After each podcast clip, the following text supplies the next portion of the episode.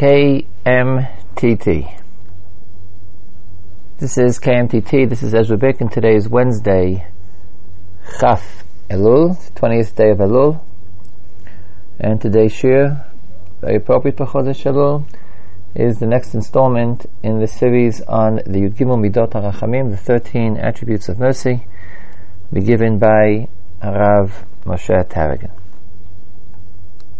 The next midah of the 13 midos harachamim, or perhaps the next two midos, because there's some debate as to whether they should be counted as one trait or two separate traits.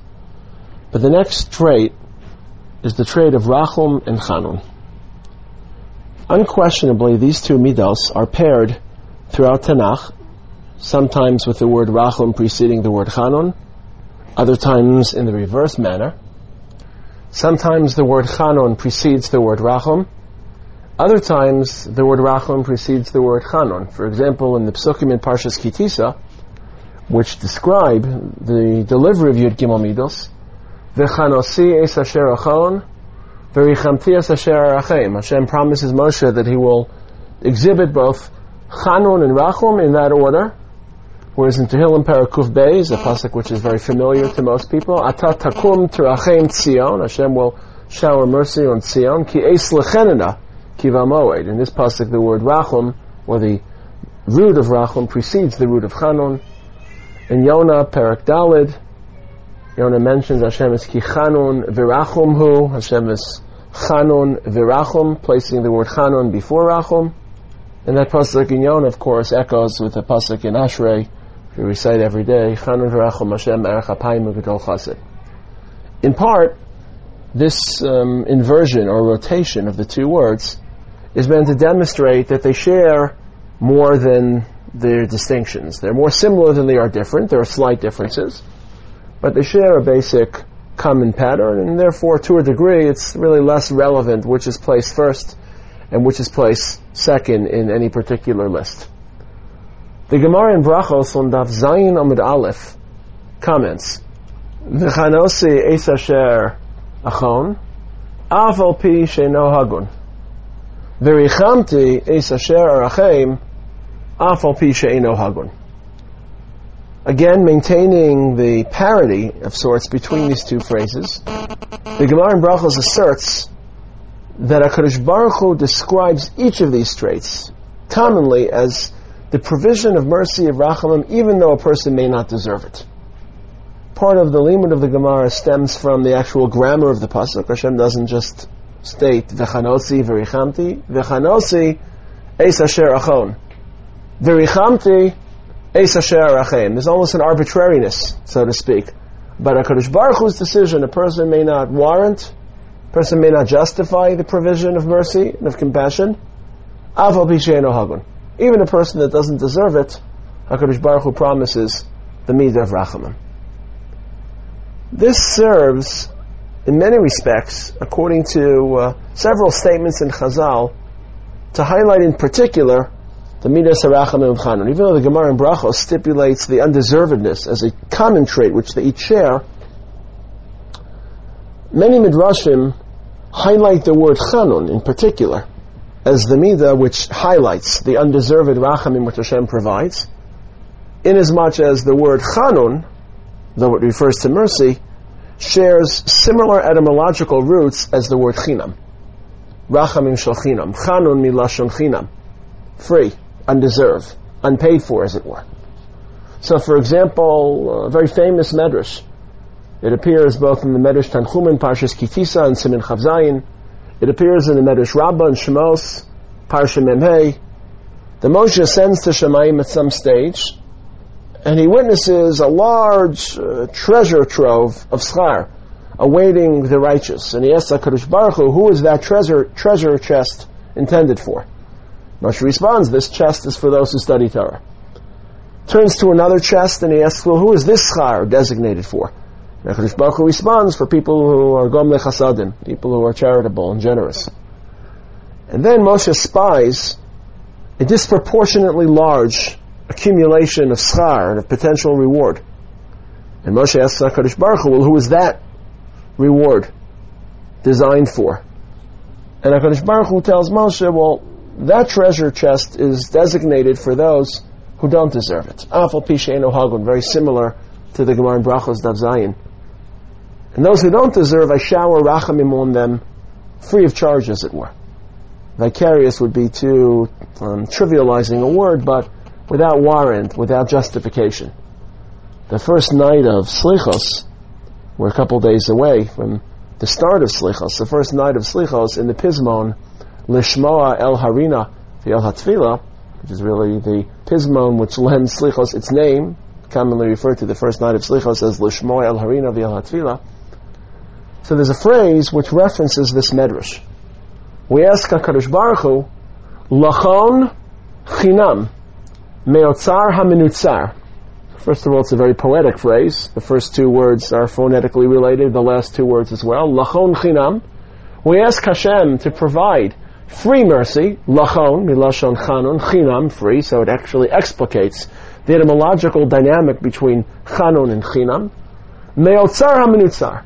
Meotzar from the treasure, treasure chest, haminutzar, which is guarded, which is HaKadosh Baruch Hu um, supervises. We ask HaKadosh Baruch Hu to provide us that type of schar. Somehow Chazal, in a certain way, ironically, saw free mercy from HaKadosh Baruch Hu as superior to deserved mercy, to humanly justified mercy. Medrash Tanchum Parshas Eschanan comments that Moshe Rabbeinu employed this type of solicitation. When asking HaKadosh Baruch Hu to grant him entry into Eretz Yisrael, he sort of petitioned, not based on any deservedness, but based on requesting HaKadosh Baruch Hu providing this chanun type of mercy, lachon chinam me'atzar haminutzar. And hence Moshe begins his tefillah with the term va'eschanan al Hashem lemor, which is of course a play on the term chanon. Why Moshe employed that form of tefillah as opposed to other forms, according to Chazal, because this is the type of mercy which he sought. It's an interesting shach. The shach in his parish to Parshas Kitisa tries to explain or amplify why free Rachmanos is superior to Rachmanos which a person deserves. Presumably, deserved Rahmanas based on a lifestyle which warrants HaKadosh Baruch Hu's reciprocal behavior would be a superior experience. Hashem, I deserve it. I've lived a certain uh, set of values which warrant your um, reciprocal compensation. So the Shach treats it from a moral perspective. That if a person acknowledges his own futility, his own lack of self-worth, and lack of any justification so he's reached a stage of sober recognition of human futility and incompetence. And that stage itself of humility, of honesty, of transcendent recognition of, of the awe of HaKadosh Baruch Hu, and that recognition itself renders that person superior, so to speak. A person who truly believes that he can lodge certain demands from HaKadosh Baruch Hu and accept reward and remuneration, that person perhaps may be adopting a perspective which is questionable theologically and certainly troubling morally. But an individual who acknowledges and embraces futility and incompetence and bases his request to HaKadosh Baruch Hu on free mercy, on free rachamim, he's lodging a, a more powerful and um, morally and theologically sound davening and request to HaKadosh Baruch Hu. Um, one can attack it from a slightly different standpoint. The Shach is speaking from a moral, existential plane. The person who acknowledges limited achievement perhaps is achieving more than a self-satisfied or delusional individual. One can look at it not just from that standpoint, but from a, one could claim, psychological standpoint. Sometimes when mercy is provided freely and generously, that can enhance or intensify a relationship and break it out of the limiting confines of quid pro quo, where I deserve and you deserve, and a sterile commercial exchange is taking place. So at first glance, it, it, may seem that a person who warrants HaKadosh Baruch Hu's rachamim is superior to an undeserving recipient, but Moshe Rabbeinu himself, Moshe Rabbeinu himself covets that type of rachamim. And the pasuk itself, by highlighting Chanun v'Rachum even before the mitos are delivered, they form in many ways a, a heading to the Yud Gimel mitos that HaKadosh Baruch Hu arbitrarily chooses, lest we become too comfortable with this system of rachamim and rachmanus that HaKadosh Baruch Hu offers and believe that we can supervise it or predict it or in any way program it. Um, we say in davening, atachonein li adam das umlamed le'nosh bina, and several Mefarshim question why the provision of, of intellect, of knowledge, is described through the verb of chonen, atanose li adam das, why chanon? There's an Abarbanel who comments that the entire creation, the entire universe shares life and vitality, and that's a product of Hashem's rachamim. However, only human beings are granted intelligence and cognitive capability, and therefore that's a freely delivered, almost arbitrary decision that isn't shared by other creatures and is best captured by the term chanun. That's at least his take on why that term is employed in this context. This overall concept that HaKadosh Baruch Hu provides free rachamim in that we willingly or intentionally base our requests on that expectation rather than strategizing a different form of solicitation where we would rely more heavily on justified or deserved rachamim is a theme which Rav Soloveitchik greatly amplified when it comes to Rosh Hashanah, and particularly in the symbolism of the shofar. The Rav Zatzal cited several sources, several halachic sources, to prove that the shofar isn't merely a mechanic or a mechanical performance of a mitzvah, of blowing a sound, of sounding a, the, the shofar, but somehow participates in the overall experience of tefillah. There are several halachos which suggest that the shofar is integrated to the mitzvah of tefillah. Perhaps a very famous sheet of Rashi. Rashi comments both in Rosh Hashanah Chavtes and Beis as well as in his commentary to Parshas Emor that based on the pasuk of Zichron Teruah, the mitzvah minatara midaraisa on Rosh Hashanah is not limited to sounding the shofar, but reciting psukim which elaborate or illustrate the inner latent themes of the shofar. And for us, of course, these, these are the psukim of Malchios, Zichronos, and Shofros, which according to most Shitos is merely a rabbinic takana intended to enhance the davening. Every davening is altered by the Chachamim based on the topical theme of that day. We would think that the psukim of Malchios, Zichronos, and Shofaros are similar. Rashi in his parish demands that they are minhatara. Why would the Torah command both sounding a shofar as well as reciting psukim? The Rav Zatzal suggested because the psukim help um, demystify, I guess, the symbolism of shofar, articulate its latent themes, and better allow it to contribute to our tefillos. Very famous Gemara in the beginning, uh, uh, Chavav, the Gemara says that you can't use a shofar that comes from a cow or an oxen. The Gemara claims, at least according to Ula, because of Ein Kategar Nasa Sanegar. So we don't want to blow a shofar which may evoke memories of the Egel Hazad. The Gemara further questions, but there are many moments during the Avodah Hamikdash where we employ various utensils, either of gold or that stem from a cow, and we aren't as sensitive to the issue of Ein Kateg or Nasa Senega. So the Gemara says, well, when it comes to avodos which are performed outside of the Kodesh HaKadoshim, sensitivities aren't as high. But when a person enters the Kodesh HaKadoshim, for example, the Kohen Gadol on Yom Kippur, he has to display heightened sensitivity to Ein Kateg or Nasa Senega, to not evoking memories of our past failure during the Chadegel. So then the Gemara questions, so why are we worried if a shofar is manufactured or a shofar stems from a para? After all, the shofar isn't blown in the Kodesh HaKadoshim. The shofar is sounded outside in every shul. So the Gemara claims, Kivan dil zikaron hu dami. Since the shofar is intended as a zikaron, so it is as if every shofar is being blown inside of the Kodesh HaKadoshim. A very, very powerful and in many ways empowering statement about the mitzvah of shofar and the experience of Rosh Hashanah. Even on Yom Kippur, the highest and holiest day of the year, only one person enters the Kodesh HaKadoshim for a few brief, brief moments. Whereas every single person is bridged to the Kodesh HaKadoshim through the sound of the shofar, and every single every single shofar blower or shofar listener must take care that the shofar is stemming from animals other than cows because he has to display the same heightened sensitivity which the Kohen Gadol demonstrates in the Kodesh HaKadoshim. And these sources and other sources convince the Rav Zatzal that shofar contributes in some way to tefillah. In what way does it contribute to tefillah? So one of the angles which the Rav mentioned is that the shofar is a divesting of human voice and a replacement of that human voice with an animal shriek or an animal groan.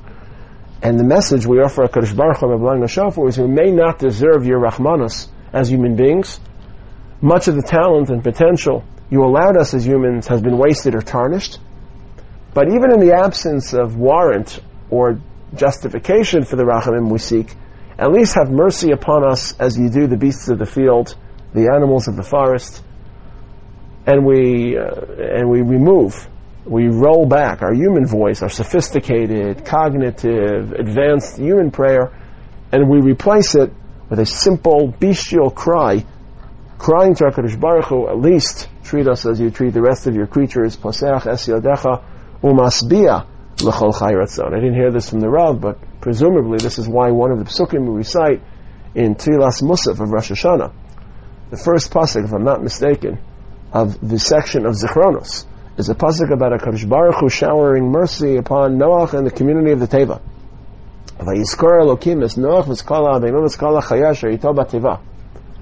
It seems strange that Noach should figure so prominently on Rosh Hashanah. For many reasons, Noach wasn't a Jew, and um, he didn't participate in the history of the Jewish experience, which is so central, at least to the section of Zichronos, which tends to be more national than universal. But part of the symbolism of that pasuk is that Hakadosh Baruch Hu displays Rahmanas to creatures who obviously don't deserve it. They don't have any moral or immoral life experience. And by invoking that image to a degree, we're, we're signaling the same type of message that HaKadosh Baruch Hu should offer us this free Chanun Rahmanus that may not be deserved. So this is a primary thrust in Chazal. It's based on the Gemara in Brachos, Afal Pisheino Hagun. The Gemara in Brachos seems to apply equally to both Chanun and Rachum, and those two seem to form a tandem throughout Tanakh, oftentimes being rotated, or their sequences being altered. However, in Chazal, it seems as if this Afal Pisheino Hagun and the free nature of the Rachamim stems primarily from the word Chanun, and less so from the word Rachum, which really is etymologically distinct from the term Chinam. There are two uh, secondary approaches or different approaches in Chazal in describing the difference between two very similar midos, Chan and Verachum, but midos that nonetheless have to have some degree of discrepancy. Tosfos in Rosh Hashanah, on Daf Yuzayin, the Gemara which articulates HaKadosh Baruch Hu's delivery of this tefillah, in a footnote to Tosfos Hagah, not really a footnote, but a variant version of Tosfos, says as follows. Rachum refers to standard, day-to-day maintenance of our world through the trade of mercy. Kodesh Baruch Hu, day in, day out, natural history is not just a physical experience, but a moral one. I mentioned the Rav before, the Rav wrote about this on several occasions, that whenever we view nature, we don't view it through a sterile cosmological lens, but we try to locate the moral fiber of HaKadosh Baruch Hu's universe and the morality, the ethic of morality in sustaining life and delivering life. And a Jew sees in nature not just a teeming, teeming um, universe, but HaKadosh Baruch Hu's provision and sustenance of this universe. Again, I mentioned the pasuk before, Poseach Yodecha, Umasbia L'chol Chayratzon. The second section in the preface of Shemon Esrei, the section known as Gevuros, Atag Yibar Le'olam Hashem, Mechayim Mesim Atarav Le'Yoshia, Mechalkel Chayim Bechased, Mechayim Mesim Berachamim Rabim Samech Noflim, Rafei Cholim, Matir Asurim, the primary target of the second section is to describe HaKadosh Baruch Hu's strength and glory, aspects of maintaining our world that we can't even duplicate or replicate. And yet, the bracha describes them in very moral terms. HaKadosh Baruch Hu, B'chol makom shata motzei, gedulasa shel HaKadosh Baruch Hu, givurasa shel HaKadosh Baruch Hu, shama tamotzei in the Sanusel. Whenever we detect HaKadosh Baruch Hu's glory and majesty in particular, in the sweeping omnipotence which we sense in our universe, immediately his humility, but not just humility, but attendance to the needs of the forlorn and the destitute, so to speak, in, we would say it in human terms, HaKadosh Baruch Hu isn't swept up in the grandiose nature of an entire universe or cosmos, but is able to attend to the particular needs of destitute individuals. And that's the term Rachum.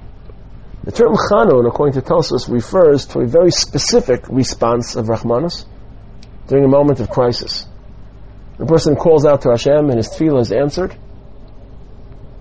Based on a pasuk in Mishpatim, in which the Torah warns against um, withholding collateral from a poor person. If a person is withholding collateral that performs a very basic need to an indigent person, a pillow, a blanket, something which is basic, a table, and the Torah warns us against such exploitation by claiming, V'hayat ki yitzak If that poor person will cry out in agony and need, V'shamati, I will listen Ki chanun ani, for I am chanun.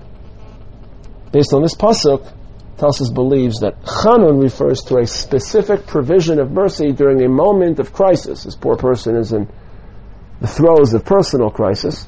He cries out to Hashem, and Hashem doesn't answer based on rachum, but answers based on chanun. V'shamati ki chanun ani. So this, according to Tosfos, the difference between chanun and rachum refers to timing and context. Day to day, quote unquote, standard routine rachamim, or particular rachamim in response to an ace tzara. The Vilna Gaon takes a third approach towards distinguishing between chanun and between rachum.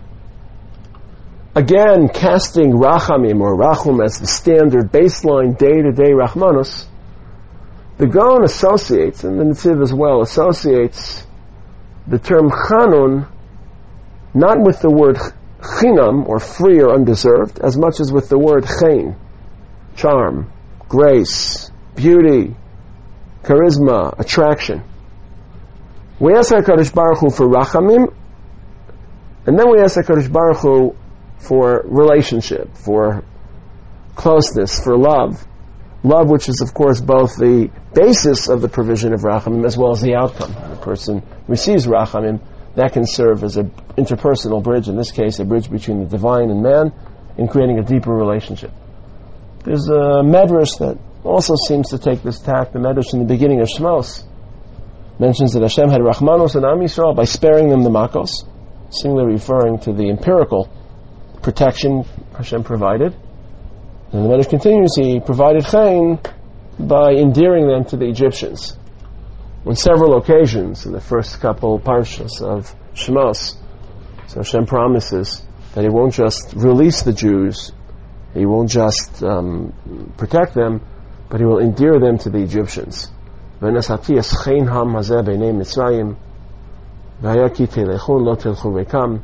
Ultimately, Hashem does create this endearment and attraction.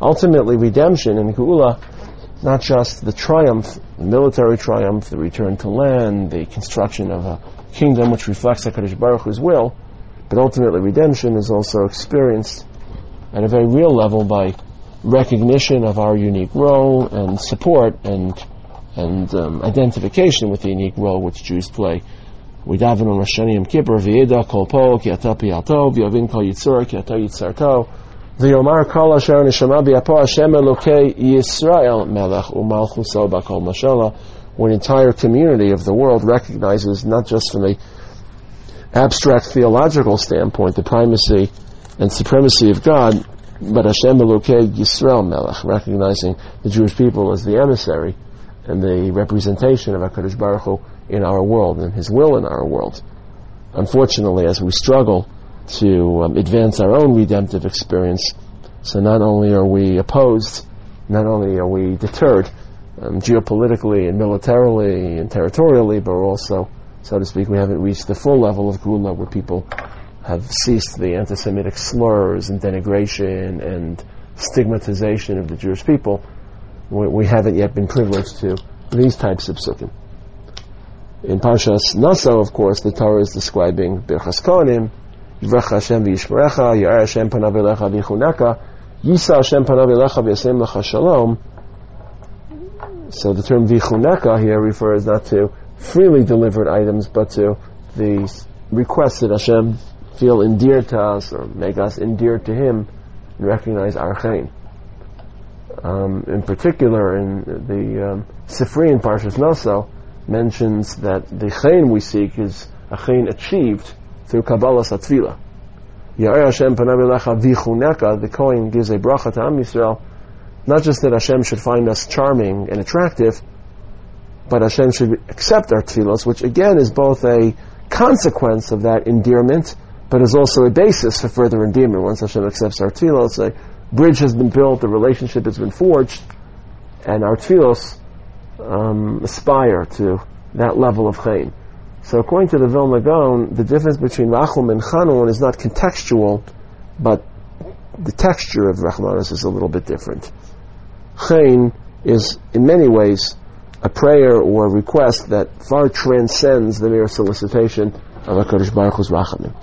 So to summarize, the terms share more than they are, di- share more similarities than their differences. For this reason, they're oftentimes rotated in Tanakh.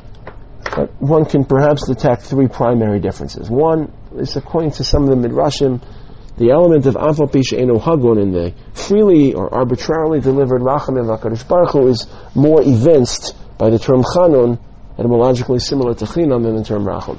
Tosfos claim that Chanun refers to a particular contextual mercy in a moment of crisis and desperation, whereas the Vilna Gaon, in, in many respects, the um, I believe the Nitziv also articulates in Parshas Noso that Chanun stems not from the word Chinam, but from the word Chayin, in which we seek HaKadosh Baruch Hu's endearment.